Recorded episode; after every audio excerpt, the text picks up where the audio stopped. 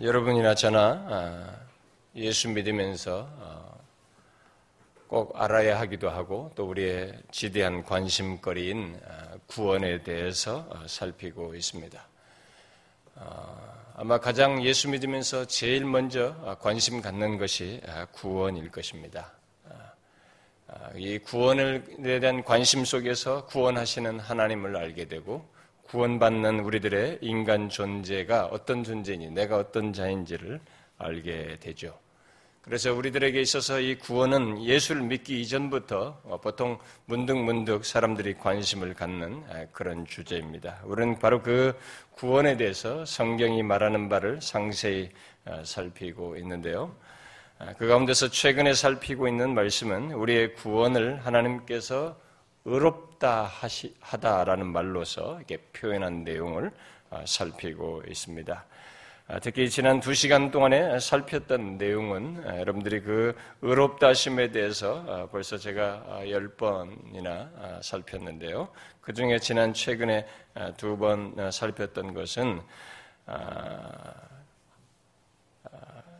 하나님의 법에 긍정적이고 부정적인 요구를 그리스도께서 다 충족시키시는 역사 속에서의 그런 완전한 순종을 하심으로써 그가 세우신 의를 2000년이 지난 아, 내가 그것을 어떻게 주관적인 측면에서 갖게 되는지에 대한 문제를 아, 지난 두 주 동안 아, 살펴봤습니다. 자, 어떻게 그리스도께서 세우신 의를 우리가 주관적으로 갖게 된다고 했습니까? 그것은 믿음으로 그렇죠. 믿음으로라고 그랬어요. 그것은 믿음으로 의롭담을 얻는다라고 말을 했습니다. 자, 그런데 사람들이 그 믿음으로라는 말을 어, 그말 그대로 어, 이해하기보다 그 믿음에다가 무엇인가를 우리의 무엇인가를 더하는 것으로 이해를 해서 곧 우리의 행위 또는 순종을 어, 덧붙여서 의롭담을 얻는 것으로 이렇게 말하는 일이 역사 속에서 계속 있고 지금도 끊이지 않는다고 그랬습니다. 그래서 성경이 믿음으로 어렵다, 어렵담을 얻는다는 이것이 이것을 성경은 분명히 율법 외에 하나님의 한 의가 나타났다고 말을 하고 또 은혜로 값없이 어렵다고 하시고 그리스도의 피로 말미암아 어렵담을 얻는다는 이 말을 성경에서 분명히 말하고 있어서 그런 연장선상에서 율법의 행위가 아니라 믿음으로 의롭다함을 얻는다는 말을 하고 있는 것인데 그런 성경의 근거에서 어, 이런 잘못된 믿음에다 뭔가를 덧붙이는 그런 현실에 반박하기 위해서 그냥 믿음으로라는 성경 그대로 표현해도 되는데 자꾸 이렇게 왜곡되게 주장하니까 그 앞에다가 오직이라는 말을 아, 붙여서 오직 믿음으로 솔라 피데라고 하는 이런 말을 종교학자들이 하게 됐습니다. 아, 사실 그 말을 붙이지 않아도 되죠. 네, 의미상으로는 오직 믿음인 것이 맞습니다. 그냥 성경에 있는 그대로를 이해하면 되는데 그 말씀이 왜곡되고 있어서 결국 그렇게 붙여서 주장하게 되었습니다. 그러니까 나의 어떤 것도 의롭담을 얻는데 기여할 만한 것이 없으며 오직 은혜로 주시는 그리스도의 피로서 세운 의를 우리가 믿음으로써 이렇게 받는다, 얻게 된다라고 했습니다. 그러면 우리의 그 어떤 것도 의롭다함, 의롭다함을 얻는데 기여하지 않고 오직 믿음으로 받아들임으로써 얻는다면 곧 그렇게 해서 우리들이 구원을 받게 된다고 하면 우리는 정말 그러면 하는 것이 없지 않는가? 여기에 별거 우리가 그럼 할 것이 없는 것이 아닌가라는 질문이 제기됩니다. 흔한 말로 아, 이제 구원받았으니 구원이 확정적이지 않는가? 의롭담을 하셨으니까. 하나님께서 정죄함이 없는 그런 의로움을 주셨으니 그러면 우리들이 그 구원을 받았으니 우리의 행실과 삶은 어찌해도 상관이 없다는 말이 아닌가라는 이런 생각이 이런 내용 속에서 쫙 깃들게 됩니다. 아, 그래서 더 일반적으로 말해서 그렇게 그리스도의 완전하신 순종으로 우리들이 구원을 받았으니 그것 믿고 나의 행실 또는 나의 삶에 대해서 특히 살면서 짓는 죄에 대해서 우리가 신경 쓰지 않아도 되는 것이 아닌가 라는 생각이 들게 됩니다. 의롭다 하심을 강조하다 보면 이런 생각이 사람들에게 이상스럽게 깃들어요. 아, 일어나게 됩니다.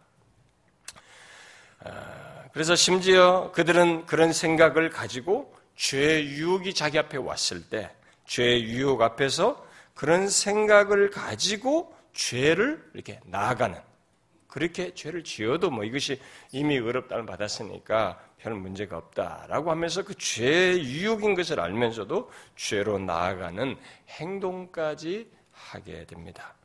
의지적으로 죄를 용인하면서 행하는 일까지 한다는 것입니다.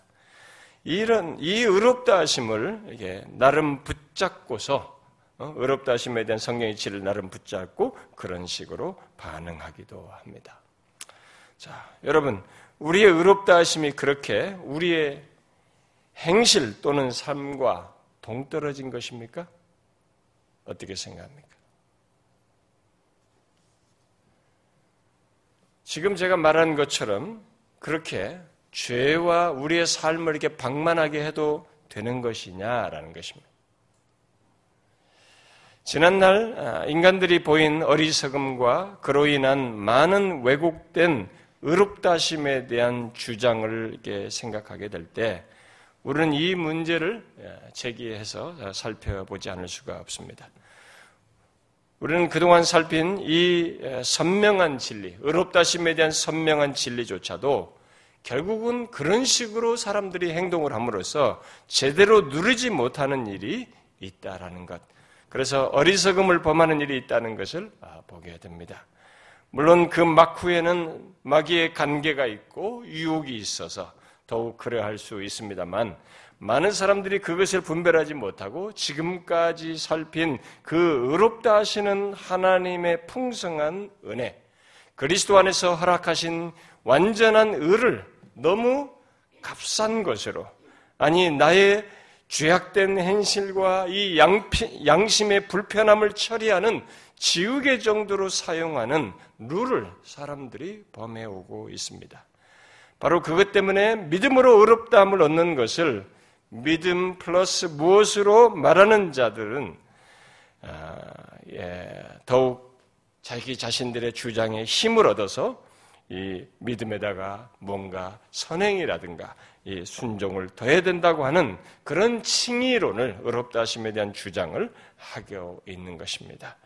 아, 그들은 의롭다함을 전적으로 하나님의 은혜라고 말함으로 인해서 방종이 야기되고 있고 행위와 삶이 없는 그런 신자들을 양산한다고 하면서 성경이 본래 말하는 믿음은 그런 믿음이 아니다. 오직 은혜를 연결하는 그게 아니고 그것은 어, 믿음에다가 뭔가 선행, 순종이 더해진 것이어야 한다라고 그래서 의롭담을 얻는 그 믿음은 결국 믿음 플러스 무엇이다라고 주장을 합니다. 그러면서 그들이 의롭다 하심을 얻는 믿음에 무엇인가를 더하기 위해서 성경적인 근거로 제시하는 내용들이 바로 오늘 우리가 읽은 말씀들입니다. 오늘 읽은 그 마태복음 말씀 뭐 다른 문제도 더 있습니다만 예, 마태복음의 그 말씀 그리고 어, 야고보서 어, 말씀을 어, 가지고 그렇게 말을 하고 있습니다. 자, 우리 교회 한 청년이 음, 카톨릭 어, 신부님에게 어, 물었대요. 어, 개신교회가 오직 믿음으로 의롭담을 얻는다는 것, 그렇게 구원 얻는 것을 말하는데 왜 카톨릭 교회는 그렇게 다르게 얘기하냐고 물었다고 합니다. 그에 대해서 그 신부님이 왜 너희는 로마서만 말을 하고 야고보서는 말하지 않느냐라고 대답을 했다고 합니다. 자, 지금까지 개신교회는 그런 오해를 계속 그런 식의 오해를 받아오고 있습니다. 오직 믿음으로 의롭담을 얻는다고 말하면서 야고보서에서 말하는 행함은 말하지 않는 것으로 이렇게 개신교회는 오해를 받고 있습니다. 이에 대해서 제가 다음 시간에 야고보서를 통해서 더 상세히 말하겠습니다만은 아, 그것은 믿음으로 의롭담을 얻는다는 것을 크게 오해하고 있는 것입니다. 아, 지난주에 믿음에 대해서 다른 주장을 하는 개신교회 내 여러 그룹들을 아, 여러 그룹들도 이 오직 믿음으로 의롭담을 얻는 것에 문제가 있다고 어, 이렇게 주장하는 것에 대해서 언급을 했죠. 그러나 사실은 오직 믿음으로 의롭다함을 얻는다는 이 성경의 진술된 이 어, 성경의 진술에 성경의 그런 기록 내용에 문제가 있는 것이 아니고 그것을 제대로 알지 못하는 것이 문제입니다. 아, 결코 그런 식으로 야고보서를 무시하면서 의롭다함을 말하지 않아요. 그러니까 지금 우리들이 뭔가 그렇게 오해받을 내용과 모습을 우리들이 지금 가지고 있는 것이죠. 그러니까 그 성경 진술에 문제 있지 않아요. 오히려 그것을 제대로 알지 못하는 우리들의 현실이 뭐가 문제 있고 그것을 바르게 알지 못하는 것이 문제가 있다고 봅니다. 성경은 의롭다 하심에 대해서 말할 때 야고보서에서 말하는 선행 문제, 곧 행위 또는 삶의 문제를 함께 말하고 있고 오직 믿음을 말하는 그 개신교회는 바로 그 내용을 담고 이 얘기를 하고 있는 것입니다. 결코 야고보서 말씀을 말하지 않거나 무시하지 않고 있습니다. 아, 저는 오늘과 다음 시간에 그것을 연결해서 어, 살펴보려고 합니다. 아, 먼저 오늘 본문 우리가 읽었던 이 마태복음 7장 그들이 주장하는 것을 가지고 어, 설명을 오히려 오늘과 다음 시간에 연결해서 계속 하려고 하는데요. 오늘 본문 이 마태복음 7장은 아, 그들의 열매로 그들을 안다라는 우리가 자주 쓰는 이 말, 선명, 예수님의 말씀이 여기에서 언급되고 있습니다. 아, 성경은 분명히 이 사실을 말합니다. 어떤 사람이 좋은 나무인지 아닌지 그들의 열매로 알 수 있다라는 거죠. 그리고 함께 읽은 야고보서 말씀 또한 그 사실을 같은 맥락에서 얘기합니다. 다음 시간에 좀 더 상세히 살피기로 하고 오늘 읽은 이 18절 말씀은 잠깐만 얘기하자면 이 18절 말씀은 선한 행위가 믿음의 진정성을 말해준다는 차원에서 오늘 18절 그런 식으로 말을 하면서 나는 행함으로 내 믿음을 너에게 보이리라 라고 말을 하고 있습니다. 그러니까 선한 행위가 믿음의 진정성을 증거해 준다는 것입니다. 아, 그리고 그 앞구절과 2장의 아, 끝절에서 행함이 없는 믿음은 죽은 것이다 라고 분명히 못 박아서 말하고 있습니다. 그러면서 행함으로 의롭담을 얻는다는 이런 표현을 중간에 아, 하고 있습니다. 그 부분은 제가 아, 다음 시간에 얘기를 하겠습니다. 자, 그렇게 의롭담을 얻는 믿음이 행함과 밀접하게 관련되어 있다는 것을 성경이 증거하고 있습니다. 자, 그러면 의롭담과 우리의 행함 또는 삶은 어떤 관계를 가지고 있는 것일까? 이것을 이해하는 것이 아, 중요하겠습니다. 어떤 관계를 가지고 있을까요? 이 내용을 말하려면 야고보서 2장을 함께 살펴봐야 하는데 좀 더 상세한 내용은 다음 시간에 하기로 하고요. 아, 이 시간은 의롭다 하심과 우리의 행함 또는 삶의 관계에 대해서 잘못된 이해와 주장부터 먼저 정리를 하고 넘어가도록 하겠습니다. 자, 그러면 먼저 왜 이 의롭담과 행함 또는 이 삶의 관계에 오해가 생기는 곳일까? 예? 왜 오해가 생기는가라는 것부터 이 얘기를 해보도록 하겠습니다. 자, 여러분, 왜 이 부분에 대해서 우리가 사람들이 성경에서 그렇게 지금까지 살핀 의롭다 하심에 대한 이 풍성한 내용을 배우는데 왜 사람들이 역사를 거쳐서 이 부분에서 오해를 야기시켜 가지고 결국 야고보서도 당시에 그런 문제가 있어서 그 야고보서에 그런 내용을 쓰고 쓰게 됐는데 왜 사람들은 이런 식의 반응을 보일까요? 의롭다 하심과 이 행함, 이 삶의 관계에서 오해를 야기하고 있을까요? 가장 중요한 이유는 일단 의롭다 하심을 바르게 알지 못하기 때문이라고 말할 수 있습니다. 모두 자기들이 바르게 안다고 말을 할지 모르지만 이 두 관계에서 어, 잘못이 있는 것은 모두 의롭다함을 바르게 알지 못, 성경이 말하는 대로를 알지 못하고 균형을 갖지 못하기 때문이라고 말을 할 수 있습니다. 부인할 수 없는 사실은 성경이 말하는 바대로 의롭다 하심을 알고 소유한 자는 행함 또는 삶이 없을 수가 없습니다. 예. 그게 성경이 말한 의롭다 하심과 연결된 사실이에요. 예. 만일 어, 아무리 개혁주의라고 자라고 할지라도 어, 그것이 어, 자신에게 있어서 의롭다함을 얻는 것에 상한 거기에 거기에 연결된 삶이 없다고 한다면 그는 의롭다함을 제대로 아는 사람이 아닙니다. 아무리 개혁주의가 어떻고 어떻고 해도 치우친 자이고 위험한 사람이죠. 음. 어떤 배경에 있든지 성경이 말하는 의롭다함을 알고 소유한 사람은 본문의 말씀대로 행함을 갖습니다. 그것 없이 이전처럼 사는 것은 그리스도인이 아니죠. 구원받은 것이 아닙니다. 그런데 이 두 관계에서 어, 두 관계와 관련해서 생기는 가장 큰 오해는 예, 나누어서 설명하면 두 가지예요. 네. 하나는 행함을 의롭담을 얻는 것 또는 구원의 기초로 생각하는 것이고, 그리고 또 다른 하나는 오직 믿음으로 의롭담을 얻는다는 생각 속에서 의롭담을 받은 자의 의로운 삶이 보이지 않는 것입니다. 이 두 관계와 관련해서 생겨나는 오해는 요약하면 이렇게 됩니다. 그러니까 지금 첫 번째 오해는 이미 우리가 앞에서도 충분히 했던 것처럼 의롭담을 얻는 것, 어? 또는 이 구원의 기초로 이 행위를 그래서 첨가하는 것이고 다른 하나는 이 의롭다 얻었다고 하면서 삶을 갖지 않는 것입니다.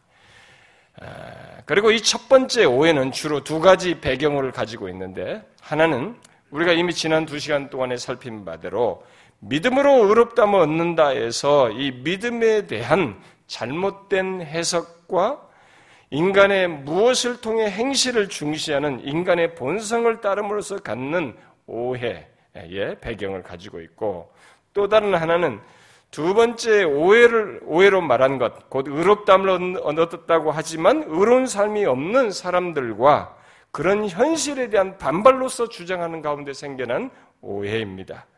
자, 우리가 이미 살핀 바대로 행함은 우리들이 의롭담을 얻는 데 조금도 기이할 수 없습니다. 그럼에도 그 주장이 점점 커져가고 오늘날에 더욱 지지를 받아서 아, 받는 이유 중에 하나는 의롭담을 받았다고 하는데 그들에게서 의로운 삶을 볼 수 없다는 것입니다. 이것 때문에 오늘날의 이 아,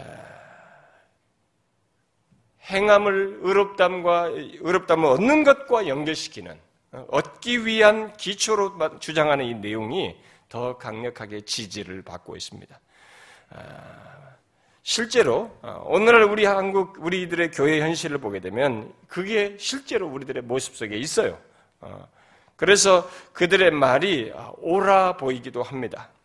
또 세계 기독교는 또 그런 현상이 벌어지기 때문에 세계 교회에서도 그런 주장을 하는 책들이 자꾸 나와요. 그러니까 기독교 안에서. 근데 세계 교회는 둘째치고 우리 한국 교회를 보면서 모두가 사실 이런 얘기를 다 하고 있죠. 여러분도 알다시피 교회 좀 다니면은 오늘날 오늘 기독교가 엉망이야 이런 말을 하지 않어요? 우리들이 세상에 빛이 못 되고 있어서 있어. 우리가 삶이 무너져 있어. 삶이 없어. 이런 말을 우리가 합니다. 저 같은 목회자로부터 시작해서 어, 예수 믿는 모든 사람들이 우리들의 그런 현실을 얘기합니다. 결국 신앙과 삶이 분리되어서 거룩한 모습을 볼 수 없다는 얘기를 우리가 모두 다 지적하고 있습니다. 흥미있는 사실은 그렇게 생각지 않은 사람이 거의 없다는 것입니다.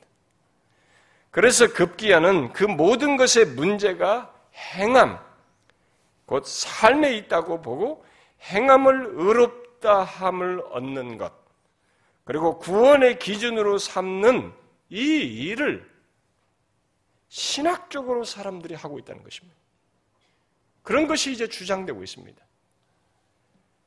아, 우리는 여기서 대단히 조심해야 됩니다. 아, 우리의 현실이 구원의 진정성에 대해서 질문을 제기하고 있지만 구원은 우리의 현실을 기준해서 말하는 것이 아닙니다. 하나님의 말씀의 근거에서 특히 예수 그리스도의 구속의 근거에서 말을 해야 하는 것입니다. 그러나 지금 우리들은 우리의 현실에 대한 반발을 통해서 반발 속에서 행함을 사실상 중요한 기준으로 삼고 있습니다.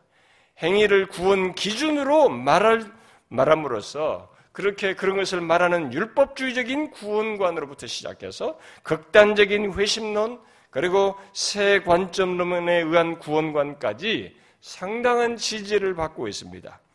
그리고 거기서 한 걸음 더 나가서 이단들까지 삶이 없는 오늘날 기독교 현실을 보면서 자기들만의 구원론을 주장하고 있습니다. 제가 이번 지난주에 대구에 집회를 갔는데 그 목사님이 기독교 세상의 함정에 빠지다라는 제 책을 어, 신천지들이 인용하면서 뭘 사용한다고 그래요. 저는 깜짝 놀랐습니다. 어, 이런 책을 읽어서 신천지가 사용한다는 것, 예, 그래서 뭐 뭔가 자기들 주장하면서 또 아니라고 아닌 것은 또 그걸 이용해서 아닌 주장에 이것은 또 뭐가 아니다 그러면서 덧붙여서 주장하는 일이 인터넷상에 있다는 얘기 듣고 제가 깜짝 놀랐습니다. 우리 기독교인들도 잘 안 읽는 얘기거든요. 제체. 그러니까 이게 뭔가 이 기독교가 세상에 빠지다고 하는 이것이 자기들의 호기로 사용하는 거예요. 그런 걸 가지고 기독교를 질타하기 위한 도구로 그걸 갖다가 써먹은 것 같습니다. 결국 이단들까지 그렇게 삶이 없는 오늘날의 기독교 현실을 보면서 자신들의 구원론을 주장을 합니다. 그런데 흥미로운 것은 그런 현실 반응에 따른 잘못된 주장들이 상당히 설득력이 있어 보이고 호소력을 띈다는 겁니다. 그러니까 여러분들이 입장에서 들을 때는 아, 뭔가 굉장히 아, 이게 아닌 것을 우리가 아닌 현실에 공감대가 이루어지니까 그걸 얘기하면서 그것에 반발로서 뭔가 얘기를 하고 있으니까 옳다는 대안처럼 얘기하니까 이 대안이 굉장히 호소력 있고 정답처럼 보여지는 것입니다. 그래서 사람들의 마음이 거기에 감동이 되어서 뭐 신천지를 비롯해서 구원파 이단들까지 이런 문제를 가지고 호소력을 얻고 있습니다. 아, 그러나 그들은 둘째치고 소위 복음주의 교회들 속에서 일어나는 이 행함을 구원 기준으로 말을 하면서 이것을 신학화하는 것입니다. 신학적으로 이것을 주장을 하는 현상입니다. 아, 이런 것을 놓고 볼 때 결국 현실에 대한 반발 속에서 그런 작업을 또 우려 속에서 하게 되는데 우리가 이런 것을 통해서 얼마나 균형 잡는 것이 어려운지 예수 믿으면서 한평생 40년이면 40년, 50년이면 50년, 단 10년을 예수 믿어도 그 10년 사이에서 정말 이 균형을 가지고 바르게 예수 믿는다는 것이 얼마나 어려운지를 다시 보게 됩니다. 최근에 출판된 책에서 어, 세계적인 유명한 한국 신학 교수인 김세윤 교수가 이 세 관점론을 수용하면서 다음과 같이 지적을 했습니다. 그러나 칭의를 순전히 법정적 의미로만 가르치고 그것의 관계적 의미는 가르치지 않으며 그것을 성화와 구조적으로 분리하여 생각하도록 가르치는 가운데 칭의는 율법의 행위로가 아니라 오로지 하나님의 은혜와 우리의 믿음으로만 얻는 것이라는 바울의 강조, 종교개혁 전통의 강조를 전통신앙의 시금석으로 삼도록 가르치면 자연히 성화에 대한 열정이 식고 도리어 성화에 대한 열정이 바울이 경계하는 율법의 준행으로 얻는 자기 의를 내세워 칭의를 얻으려는 이단 신학에 빠지지 않나 걱정하게 된다. 우리의 지금 종교학적인 전통에 그렇게 칭의 법정적인 의미를 이렇게 믿게 되면은 결국은 칭의를 이렇게 이단 칭의에 대한 어떤 이단적인 신학에까지 빠지지 않느냐라고 걱정을 합니다. 이것이 대다수 한국 목사들이 가르치는 왜곡된 칭의론, 성화와 분리된 칭의론, 의로운 삶을 낳기는 커녕 도리어 방해하는 칭의론입니다. 이것이 전통적인 신학의 구원의 서정의 틀의 한계입니다. 그러면서 세 관점론의 도움을 어, 주장합니다. 아, 이 지적은 분명 우리의 잘못된 영적 현실을 염두에 두고 말함으로써 수용할 만한 무엇이 분명히 있을 겁니다. 그러나 그의 판단에는 많은 오해가 있습니다. 아, 그의 말대로 우리 한국교회 안에는 칭의의 법정적 의미를 말하면서 성화와 칭의를 분리해서 가르치는 그런 사람들이 아마 있겠죠. 어, 분명히 있을 겁니다. 아, 그것은 분명히 그가 말한 대로 왜곡된 칭의론을 가르치는 사람들입니다. 그런 사람들은 두말할 것 없이 잘못 가르치는 사람들입니다. 그러나 그가 칭의를 법정적인 의미로 말한다고 해서 마치 칭의와 법정적 의미를 칭의로 말을 하면 칭의와 성화를 그 칭의와 사, 삶을 분리해서 가르치는 것으로 단정되어 있는 것은 뭔가 잘못된 판단입니다. 네, 그러나 그런 말이 상당히 어필이 되고 있습니다. 그게 맞아 보여요. 아, 그러나 이 맞는 말 속에 틀린 것이 섞여 있습니다.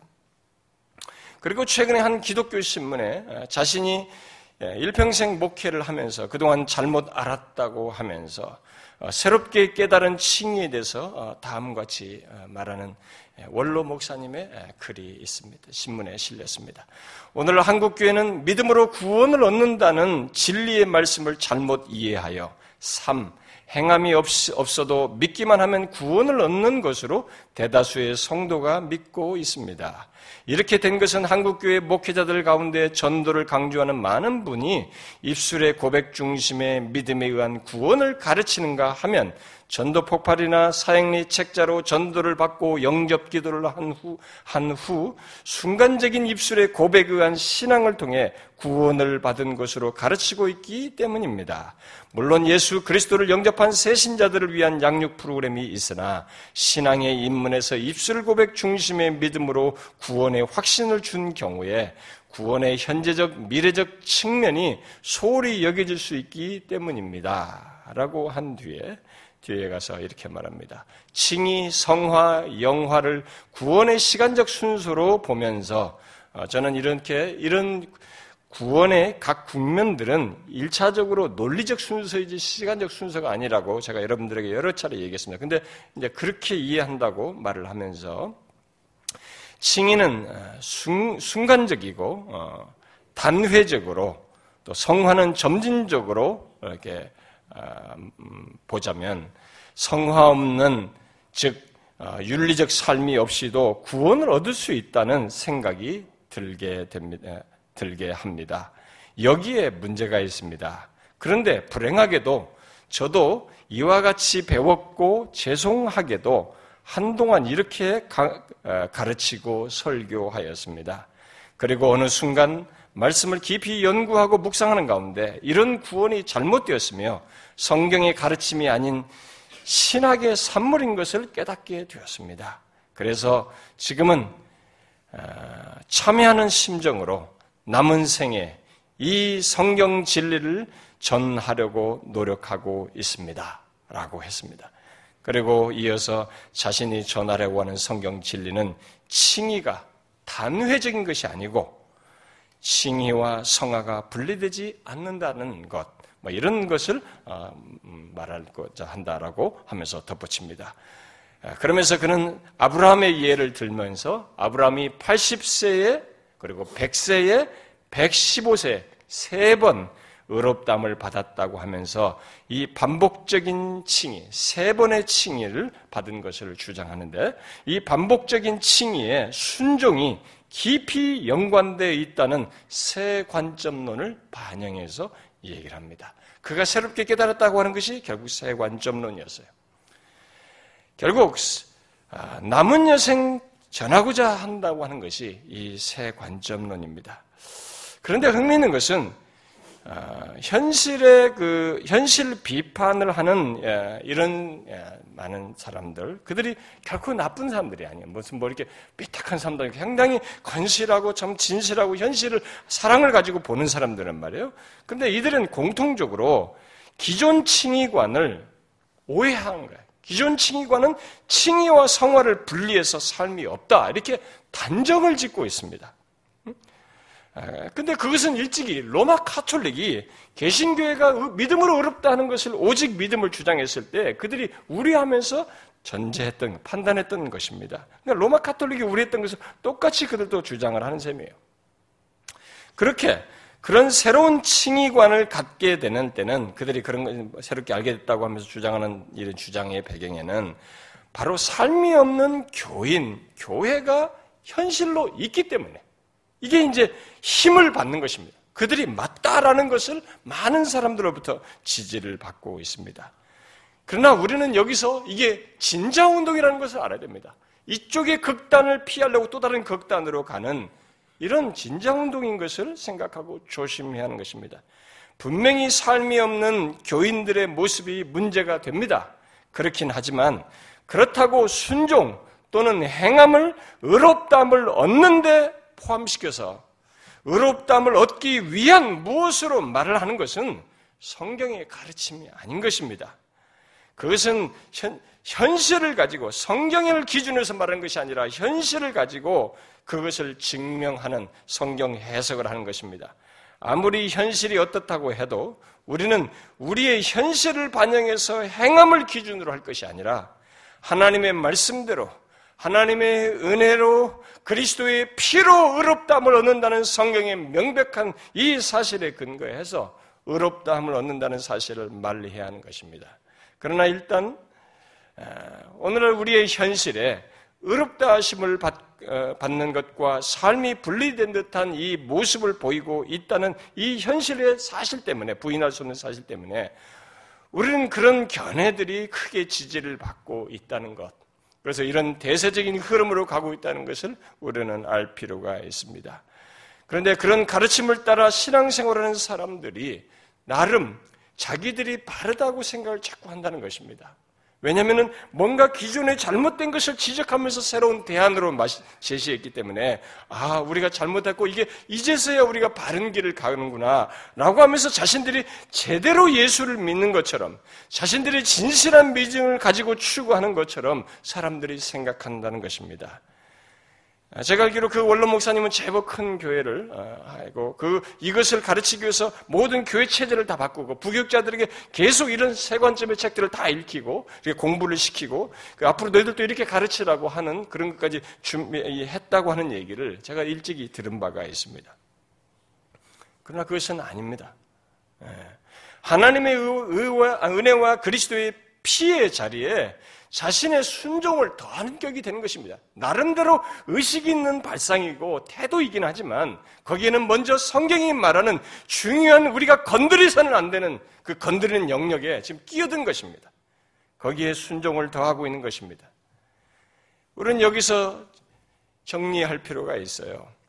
정말 믿음으로 의롭다함을 얻는 것이 정말 행함을 그러면 배제하는가? 이렇게 반발을 하면서 이제, 이제 우리가 정리해야 될 것은 좋다. 그럼 믿음으로 의롭다함을 얻는 것이 거기에 행함이 없는가? 이들이 지적하는 것처럼 그런 현실이 나타나는 것이 정말 의롭다함을 얻는다는 것을 제대로 알았을 때 나타나는 현상인가? 이 질문을 해야 되겠습니다. 과연 그런 사람들을 그럼 우리가 어떻게 보아야 하는가? 가장 큰 문제가 되는 사람들은 오직 믿음을 주장하면서 행함을 무시하는 사람들입니다. 우리는 그들에 대해서 옳게 볼 수가 없습니다. 그들이 지적하는 그 현실에 해당하는 사람들에 대해서 우리는 그들은 성경과 다르다는 판단을 내릴 수밖에 없어요. 이미 앞에 서두에서 말한 것처럼 성경은 의롭다 하심을 말하면서 행함을 분리시키지는 않거든요. 않습니다. 믿음으로 의롭다함 얻는 그 의롭다함을 얻는 믿음에는 그렇지가 않아요. 우리는 오직 믿음을 주장하면서 행실을 무시하는 사람들을 율법 폐기론자라고 말합니다. 하이퍼 칼비니스트라고 말해요. 극단적 칼빈주의자라고 말합니다. 자신들이 알든 모르든 오직 믿음을 주장하면서 행실을 무시하고 있다면 그들은 성경이 말하는 의롭다함을 제대로 알지 못하고 있는 사람들입니다. 오직 믿음을 극단적으로 적용하는 사람들인겨. 그야말로 율법 폐기론자입니다. 그런데 역사적으로 아예 그런 것을 주장을 하는 신학화한 그런 그룹들이 있었습니다. 그러면서 오히려 그렇게 그런 식의 행동을 확신을 가지고 했던 사람들이 있습니다. 네, 그들을 우리가 하이퍼 칼비니스트라고 말하는데, 근데 그런 사람들의 영향이 지금도 계속되고 있어요. 이 율법 폐기론을 신학적으로 정당하면서 주장하는 사람들이 있습니다. 그들은 그렇다고 해서 그들을 우리가 아주 나쁜 사람을 보면 안 되면 역사적으로 그들은 굉장히 나름대로 경건을 노력하고 있었어요. 그러면서 이런 주장을 한 것입니다. 그들의 주장은 우리들이 의롭다함을 얻는 것은 창세전에 이미 얻었다는 거야. 창세전에 선택할 때 하나님께서 그때 이미 의롭다 하셨다는 거야. 그래서 현재 이 세상에서 의롭다함을 얻는 것은 오직 자신의 양심 양심과만 관련해서 어? 그런 것을 갖게 하는 것이다라고 주장합니다. 정말 극단적이죠. 그에 대해서 이미 앞선서 청교도 당시에 토마스 구든이 지적을 했습니다. 나는 오직 내 자신의 양심의 법정에 관련해서만 의롭다고 말해, 말하는 것에 대해서 그렇게 말해봐야 그것은 헛일이다. 바울 및 다른 사도들이 의롭다함을 얻은 믿음은 자신들이 이미 의롭다함을 얻었다는 얻었다고 믿는 믿음에 의해서가 아니라 의롭다함을 얻기 위해서 그리스도를 믿는다는 믿음에 의해서였다. 그러므로 칭의의 믿음은 확신의 행위가 아니었다. 이렇게 얘기했습니다. 여러분 이게 무슨 얘기예요? 잘 이해하셔야 됩니다. 이들이 잘못한 것의 룰을 오늘날 교회에서 자신들이 하이퍼 칼비니스트가 아니어도 범할 수 있어요. 그거 몰라도 비슷한 생각을 가질 수 있습니다. 그러니까 우리의 의롭다함은 의롭다함이 이러다라고 하는 의롭다함을 얻었다고 하는 이 사실을 그 내용을 믿는 믿음을 갖는 거예요. 그리스도를 믿는 것이 아니라 의롭다함을 얻었다는 그런 어떤 내용이죠. 그렇다고 믿는 믿음으로 얻는 줄을 아는 것입니다. 근데 교회 안에는 이렇게 지식을 통해서 어, 그렇다고 믿으면서 그 지식을 믿는 거예요. 의롭다면 얻었다는 이 내용을 믿는, 그냥 그 어떤 이론적 체계죠. 그 설명 체계를 믿는 것입니다. 정작 그 내용의 이런 의롭다함의 실체는 그리스도를 믿는 것이거든요. 그리스도를 믿음으로 의롭다함을 얻는 것이에요. 그런데 비슷한 것 같지만 사람은 역사 속에서 이렇게 구분되는 행동을 했어요. 그러니까 내 스스로 마음에 의롭다함을 얻었다고 생각하며 그 사실 자체를 확신하는 것을 가지고 자기가 의롭다함을 얻었다고 생각하는 거예요. 그것은 아닌 것입니다. 오히려 예수 그리스도를 믿는 믿음, 결코 이론적인 믿음도 아니고 죽은 믿음도 아닌 역사하는 믿음이고 산 믿음으로 얻는 것을 성경을 말하는 것입니다. 성경은 예수 그리스도를 믿음으로 어렵다면 얻는다고 할 때 그 믿음은 결코 이론적 믿음이 아니에요. 죽은 믿음이 아닙니다. 야고보서서 말한 것처럼 같은 그 죽은 믿음이 아니에요. 역사하는 믿음이에요. 산 믿음인 것입니다. 왜 예수 그리스도를 믿어서 의롭게 되는 이 하나님의 행동이 그렇게 가변적으로 그냥 있는 것처럼 우리의 생각적인 작용에 따라서 그걸 알고 해주는 것이겠느냐 이거예요. 그런 게 아닌 것입니다. 그것은 그 믿음이 실체가 있는 거예요. 역사하는 믿음이에요. 산 믿음인 것입니다. 바로 그런 면에서 야고보가 행함이 없는 믿음은 죽은 것이라고 말한 것입니다. 성경은 의롭담을 얻는 믿음을 처음부터 행함이 없는 머릿속의 믿음으로 말하지 않았습니다. 오히려 의롭담을 얻게 하는 믿음은 처음부터 행함이 있는 산 믿음으로 말하고 있는 것입니다. 행함이 없는 믿음은 성경이 말하는 믿음이 아닙니다. 아니, 아예 그것을 믿음이라고 말하지 않습니다. 그러니까 행함이 없는 믿음은 병든 믿음도 아니고 시들어진 믿음도 아니고 죽어가는 믿음도 아니라 아예 죽은 믿음인 것입니다. 그야말로 믿음이라고 할 수 없는 것이에요. 오해하면 안 됩니다. 그러므로 자신이 어떤 배경에 있든지 만일 행함이 수반되지 않고 있다면 자신의 믿음은 성경이 말하는 믿음도 아니 아예 믿음도 아니라는 것을 알아야 합니다. 이것을 분명히 하셔야 됩니다. 오늘 마태복음의 본문으로 말하면 열매가 없는 기독교 신자란 사실상 신자가 아니라는 것입니다. 우리는 이 사실을 명심해야 됩니다. 하나님을 향한 움직임, 그의 말씀을 사랑하는 반응, 그 말씀을 조차 행하는 행함, 거룩한 것에 대한 욕구와 갈망, 그리고 그것을 삶 속에서 갖는 것이 결국 없다면 그는 신자일 수 없습니다. 종종 어떤 사람들이 의롭다 하심의 그 완전한 근거, 곧 그리스도께서 하나님의 법에 완전히 순종하심으로 자신의 의롭다함을 얻었다는 사실을 말하면서 내가 순종해야 할 모든 순종을 그리스도께서 다 순종하셨다고 말하면서 이제 율법의 도덕적인 요구로부터 자유는 자기는 자유케 됐다고 말하면서 더 이상 율법의 도덕적 요구를 감당할 것이 없다고 말하는 지킬 것이 없다고 말하는 사람이 있는데 그것은 의롭다함을 잘못 알고 있는 것입니다. 아니, 그것은 율법 폐기론자예요. 아닙니다. 율법은 의롭다함 얻은 뒤에도 계속 우리가 지켜야 할 내용이에요. 나중에 제가 이 얘기를 합니다. 대신 의롭다함을 얻기 위해 율법을 지키는 것이 아니고 의롭다함을 얻기 위해서가 아니라 하나님의 생명을 가지고 감사함으로 율법 의롭다함을 얻은 자로서 지키는 것이에요. 감사함으로 지키는 것이에요. 그런데 이것이 안 되어서 의롭다, 의롭다 하심에 대한 다른 주장이 힘을 얻고 있는 것입니다. 정말 이상한 현실이에요.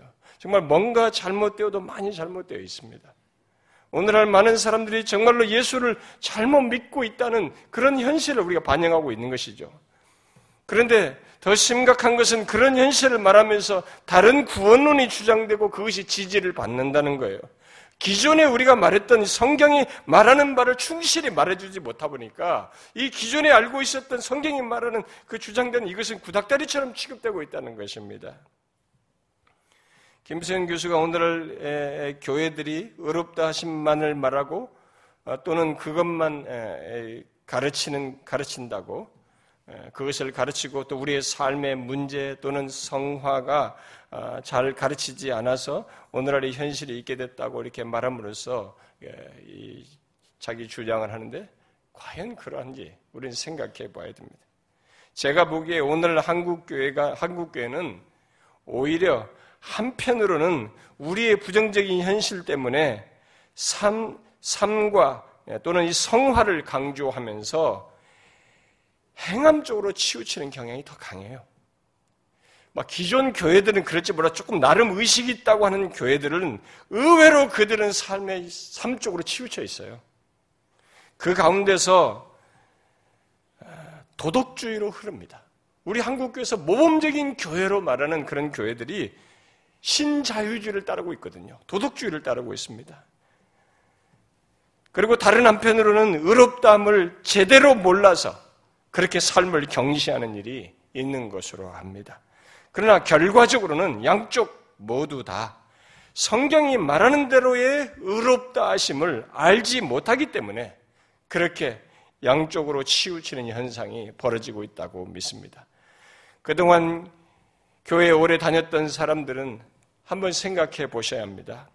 여러분들이 그동안 아, 우리 교회에서는 뭐 십자가 말씀을 통해서든지 뭐 또 성찬 말씀을 통해서든지 교리반을 통해서든지 신학책의 공부를 통해서든지 아, 그리고 여러분들이 이미 우리 교회에서도 이렇게 뭐 어? 예, 칭에 대해서 여러 차례 지금 살핀 것 같이 여러분들이 의롭다 하심에 대해서 아, 그리고 그에 따른 삶에 대해서 지금까지 살아오면서 우리 교회 오기 전에 여러분들이 이렇게 이런 것을 배워본 적이 있습니까? 이렇게 상세하게 배워본 적이 있습니까? 아마 이렇게 지적받는 이유 중에 하나가 우리 한국 교회가 의롭다 하시면 그렇게 제대로 못 배웠다는 것입니다. 그게 문제라고 봐요. 우리의 현실의 삶이 없는 것은 의롭다 함만 가르치고 성화에 대해서 가르치지 않아서가 아니라 어? 김세현 목사 말, 말 맞다나 그게 아니라 아예 의롭다 하심을 제대로 안, 안 가르쳤기 때문이고 잘못 가르쳤기 때문에 이런 현실이 벌어졌다고 봐요. 여러분들도 지금처럼 상세히 이 의롭다 하심에 대해서 배워본 적이 없잖아요. 여러분들이 지금 이 칭에 대해서 제가 열 번이나 했는데 앞으로도 제가 한두 번 더 해야 되는데 여러분 이렇게 칭에 대해서 여러분들이 배워봤어요? 들어보았습니까? 없지 않습니까? 정상적으로 배웠다면 성경이 의롭다함을 받은 자와 그의 삶이 분리시키지 않, 분리시키지 않고 우리에게 말하고 있기 때문에 우리는 그것을 따라서 의롭다 하심이 우리에게 그렇게 굴절돼서 나타나지 않아요. 나타날 수가 없습니다. 의롭다 하심을 소유한 자는 그렇게 될 수가 없습니다. 그것은 성경에서 의롭다 하심이 구원의 한 국면으로 말하고 있기 때문에 이 의롭다 하심과 관련해서 구원을 체계적으로 배웠으면 더욱 그렇게 되기가 어렵습니다. 그래서 우리가 이 삶과 관련해서 생각할 때 의롭다 하심을 제대로 이해해야 되는데 이 의롭다 하심은 1차적으로 구원의 한 국면이에요. 구원의 모든 것이 아닙니다. 우리가 지금까지 살핀 대로 성경은 의롭다 하심을 얻는 것을 구원으로 말을 하죠. 아, 그래서 의롭다함을 얻는, 받은 자는 구원에 확실하다고 성경이 말을 합니다. 그러나 성경은 의롭다함을 얻는 것을 구원의 전부로 말하고 있지 않습니다. 단지 구원의 한 내용으로 말하고 있는 것이죠. 이미 살핀 바대로 거듭남도 구원이고 회심도 구원이고 회개하여 예수를 믿는 것도 구원이잖아요. 성화도 구원입니다. 영화롭게 변화되는 것도 구원이에요. 성경은 그렇게 성, 어, 구원을 각각의 국면을 통해서 말하면서 구원이 그렇게 어, 내용이 이렇게 풍성하다는 것, 방대하다는 것을 우리에게 말을 하고 있습니다. 결국 그 각각의 국면을 다 모아야만이 구원을 제대로 알 수 있게 되고 볼 수 있게 된다는 것을 말하고 있습니다. 그러므로 의롭담을 받는 것만으로는 구원의 모든 것을 말할 수가 없어요. 그래서 어떤 사람이 구원을 의롭다함을 받는 이 사실만 가지고 구원의 모든 것을 설명하면서 그것 안에서만 자신의 누림을 얘기한다면 그건 잘못하는 것입니다. 제대로 이해하지 못하고 있는 것이에요. 의롭담을 받은 사람은 그것만 아니라 성화도 있는 거예요. 성화도 있어야 되는 것입니다. 만일 그렇지 못하다면 그가 말하는 의롭다 하심은 뭔가 문제가 있는 것이죠. 착각하고 있는 것입니다. 성경은 구원을 말하면서 의롭담을 받는 것에서 멈추지 않고 그것은 또한 거룩한 것이며 거룩을 향해서 나아가는 성질이 있다는 것을 우리에게 말하고 있습니다.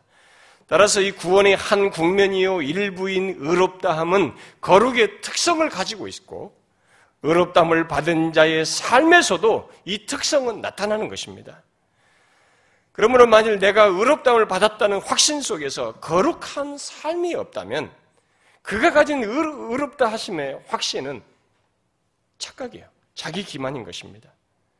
성경이 말하는 구원의 전체 속에서 의롭담을 생각할 때 의롭담을 받은 자는 그 때문에 거룩한 삶을 살 수 있는 여건이 만들어져서 그렇게 살 수 있게 되는 것입니다.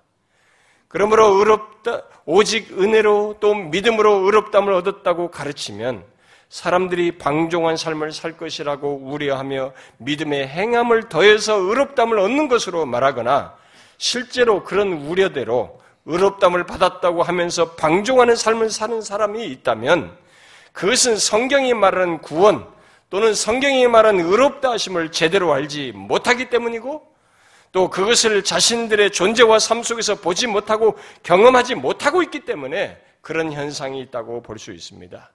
그래서 존 머리라는 사람이 이렇게 말했어요. 이 교리 때문에 사람들이 방종하며 산다는 해묵은 비판이 있다. 그러나 복음의 능력을 맛보지 못한 사람들이나 그런 주장을 할 수 있다. 믿음으로만 의롭게 되지만 의롭게 하는 이 믿음은 결코 외톨이가 아니다. 구속하는 구원의 복음에는 구원의 모든 것이죠. 칭의만 있는 것이 아니다. 그리스도는 완전한 구주시며 그분을 믿는 죄인이 그 안에서 누리는 것은 칭의만이 아니다. 구원에서는 칭의만 누리는 게 아니에요. 더 많은 게 있잖아요. 구원을 얻기, 얻기, 얻기 위해 자신을 그리스도께 맡긴 사람의 마음에는 오직 믿음의 반응만 있는 것이 아니다. 믿음만이 의롭게 하는 것이 사실이다. 하지만 그렇게 의롭게 된 사람에게는 믿음만 있는 것이 아니다. 만일 그런 사람이 있다면 그런 사람만큼 은혜의 나라에 어울리지 않는 기기한 사람도 없을 것이다. 믿음은 사랑으로 역사한다. 믿음에는, 믿음에는 사랑까지 끼어 있어요. 행함이 없는 믿음은 죽은 믿음이다. 의롭다 하는 믿음은 살아있는 믿음이다. 살아있는 믿음은 죽음의 공로와 부활의 능력을 가지신 그리스도와 하나 되게 한다. 죄의 권세에서 벗어나기 위해 자신을 그리스도께 맡기지 않는 사람은 죄책에서 벗어나기 위해 그리스도께 자신을 맡긴 것이 아니다. 뭐 이 말은 살아있는 믿음을 가진 자는 죄책에서 벗어나기 위해서 그리스도께 자신을 어? 맡긴 자일 뿐만 아니라 죄의 권세에서 벗어나기 위해 그리스도께 맡기는 자라는 것입니다. 그렇게 성화를 위해서 힘쓰는 자라는 것이에요. 그러면서 마지막으로 로마서 6장을 덧붙입니다. 우리가 무슨 말을 하리요? 은혜를 더하게 하려고 죄에 거하겠느냐? 그럴 수 없느니라. 죄, 죄에 대하여 죽은 우리가 어찌 그 가운데 살리요? 그러므로 여러분, 여러분들이 이런 사실을 근거해서 자기 자신에게 한번 물어봐야 합니다. 그리고 자신이 자신의 지난날의 모습과 감출 수 없는 현재 자신의 진심을 한번 여러분들이 체크해 보셔야 합니다. 나는 정령 의롭담을 받은 자로서의 삶을 가지고 있는가 한번 물어보셔야 합니다. 여러분들이 예수를 믿지 않겠다. 그냥 구원 같은 거 상관없다. 그냥 내 마음대로 살겠다. 그런 것 없이 개인 살겠다면은 모르겠지만 교회에 와서 구원을 받고 예수 믿는 자로서의 이런 영원한 생명으로 나가는 이 모든 누림을 정령 제대로 갖고 싶다면 여러분들이 물으셔야 합니다. 여러분들이 얼마나 동안 예수를 믿었느냐? 교회에서 어떤 직분을 받았느냐? 또 내가 기도를 얼마나 잘하느냐? 또 내가 지금 성경 지식과 교례 지식을 가지고 있느냐를 말하지 말고 의롭담을 받은 자로서의 삶이 있는지를 한번 보셔야 합니다. 억지나 인의가 아닌 감출 수 없이 의로운 삶을 곧 하나님과의 관계에 충실하며 그의 말씀을 따른 삶을 자신이 가지고 있는지를 물어보아야 돼. 체크해 봐야 돼. 어떻습니까? 이 질문은 중요한 질문입니다. 왜냐하면 이것이 없다면 그 믿음은 죽은 믿음이고 성경이 말한 믿음이 아니며 결국 의롭다함을 받은 것도 아니기 때문에 그렇습니다. 그래서 우리는 이 문제를 진지하게 자신에게 한번 체크하는 질문으로서 물어봐야 됩니다. 좁혀서 질문해 볼까요? 여러분은 자신이 믿음으로 의롭담을 받은 자로서의 행함 또는 삶으로 하나님과 그의 말씀을 사랑하고 있습니까? 의롭담을 얻는 믿음은 사랑으로 역사하는 믿음입니다. 그 살아있는 어떤 모습을 드러내는 그런 믿음입니다. 그래서 그 살아있는 무엇을, 어떤 모습을 드러내는데 그게 바로 사랑이에요.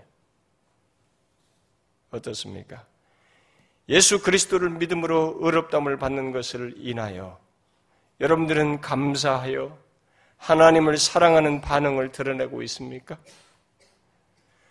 우리가 지금껏 살핀 그 의롭다심의 은혜를 입은 자는 그리스도께서 이루신 그 완전한 순종의 비밀을 알게 된 사람들, 그게 바로 자신을 위한 것을 알게 된 사람들은 그 은혜에 대한 감사와 감격이 사랑하는 반응으로 나타나는 것입니다. 하나님과 그의 말씀에 대한 사랑의 반응으로 나타나는 것이죠. 여러분들은 그런 반응이 있습니까? 여러분들이 단순히 종교적인 생활을 삶으로 얘기하면 안 됩니다.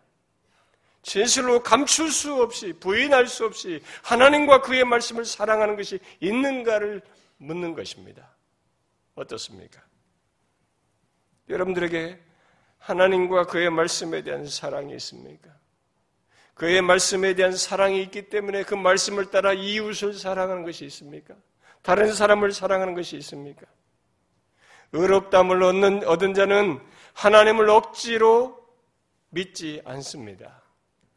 하나님의 말씀을 억지로 따르지 않습니다. 그런 사랑으로 역사하는 믿음을 따라 하나님을 사랑하며 움직이는 것입니다. 그의 말씀을 따르고 싶어 하는 것입니다. 거기에 부족이 있고 결핍이 있지만, 넘어짐이 있지만, 자신에게 감출 수 없는 사실로서 그것을 갖고 있는 것입니다. 바로 그것이 의롭담을 받은 자의 믿음이요, 그의 삶인 것입니다. 여러분은 의롭담을 받은 자로서 그런 감출 수 없는 모습을 가지고 있습니까? 그동안에 여러분들이 들었던 말씀이 너무나 하나님의 은혜가 큽니다. 라는 감동을 받았다면 그 감동이 여러분들에게 어떤 식으로 나타나는지를 한번 보십시오. 그것이 진실한 감사와 그 감격이 어떤 식으로 나타나는지를 보십시오. 나를 위해 하나님께서 독생자를 보내어 십자가에 달려 죽게 하심으로 그가 이 세상에 살면서부터 모든 율법에 순종하시고 십자가에서 부정적인 요구까지 다 지심으로써 내가 져야 할 모든 것을 담당하신 그 놀라운 은혜를 여러분들이 알게 되었을 때 여러분에게 생겨나는 반응이 무엇입니까? 감사? 입술의 찬송이 전부입니까? 무엇입니까? 죽도록 사랑하신 그 사랑에 대한 여러분들의 반응이 뭐예요? 사랑입니까? 사랑으로 역사하는 믿음이. 예수 그리스도를 믿음으로 구원을 얻고 사랑으로 역사하는 믿음으로 의롭담을 얻은 자로서의 삶을 사는 것입니다. 이게 기독교예요. 저는 우리가 비상적으로 신앙생활하지 않기를 원합니다. 저는 여러분들이 아직도 하나님 한번 하나님을 향한 신앙의 태도조차도 아직 극복 못하는 사람들이 있는데 교회를 다녔음에도 불구하고 계속 교회를 다녔다고 하는데도 하나님을 향한 신앙의 태도조차도 심지어 예배하는 것조차도 하나 극복 못하는 사람들이 있는데 그런 우선순위 하나도 더 지키지 못하는 사람들이 있다고 하는데 그게 여러분들에게 체크해 보시면 여러분들이 진심이 있는 것입니까? 그게 신자인 것입니까? 의롭담을 받은 자인 것입니까? 자신을 위해서 하나님 독생자를 내어주신 사랑을 입은 자입니까? 그게 진정한 믿음입니까? 죽은 믿음 아닙니까? 사랑으로 역사하는 믿음을 모르고 있는 것 아닙니까? 우리는 생각해 봐야 됩니다. 이 진심은 감출 수 없습니다. 억지로 만들어낼 수 없습니다. 진심은 감출 수 없습니다.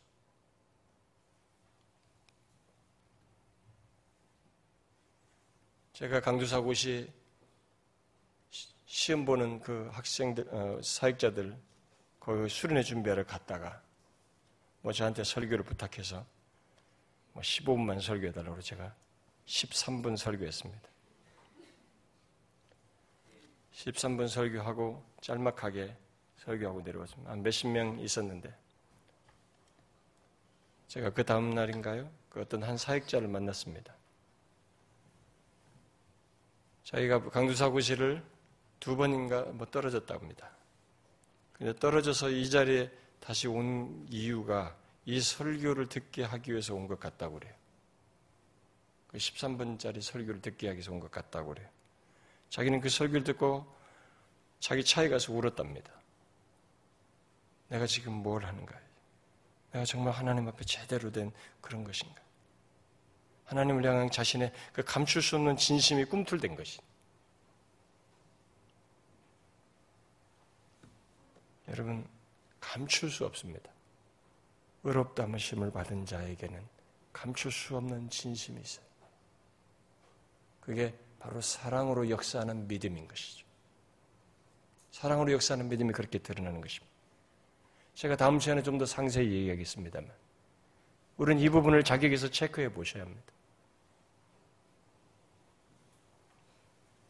저와 여러분이 그런 진실한 믿음을 가지고 의롭담을 받은 자로서의 삶을 가질 뿐만 아니라 의롭담을 받은 자의 누림이 바로 그런 삶 속에서 누려진다는 사실까지 알고 살기를 바래요.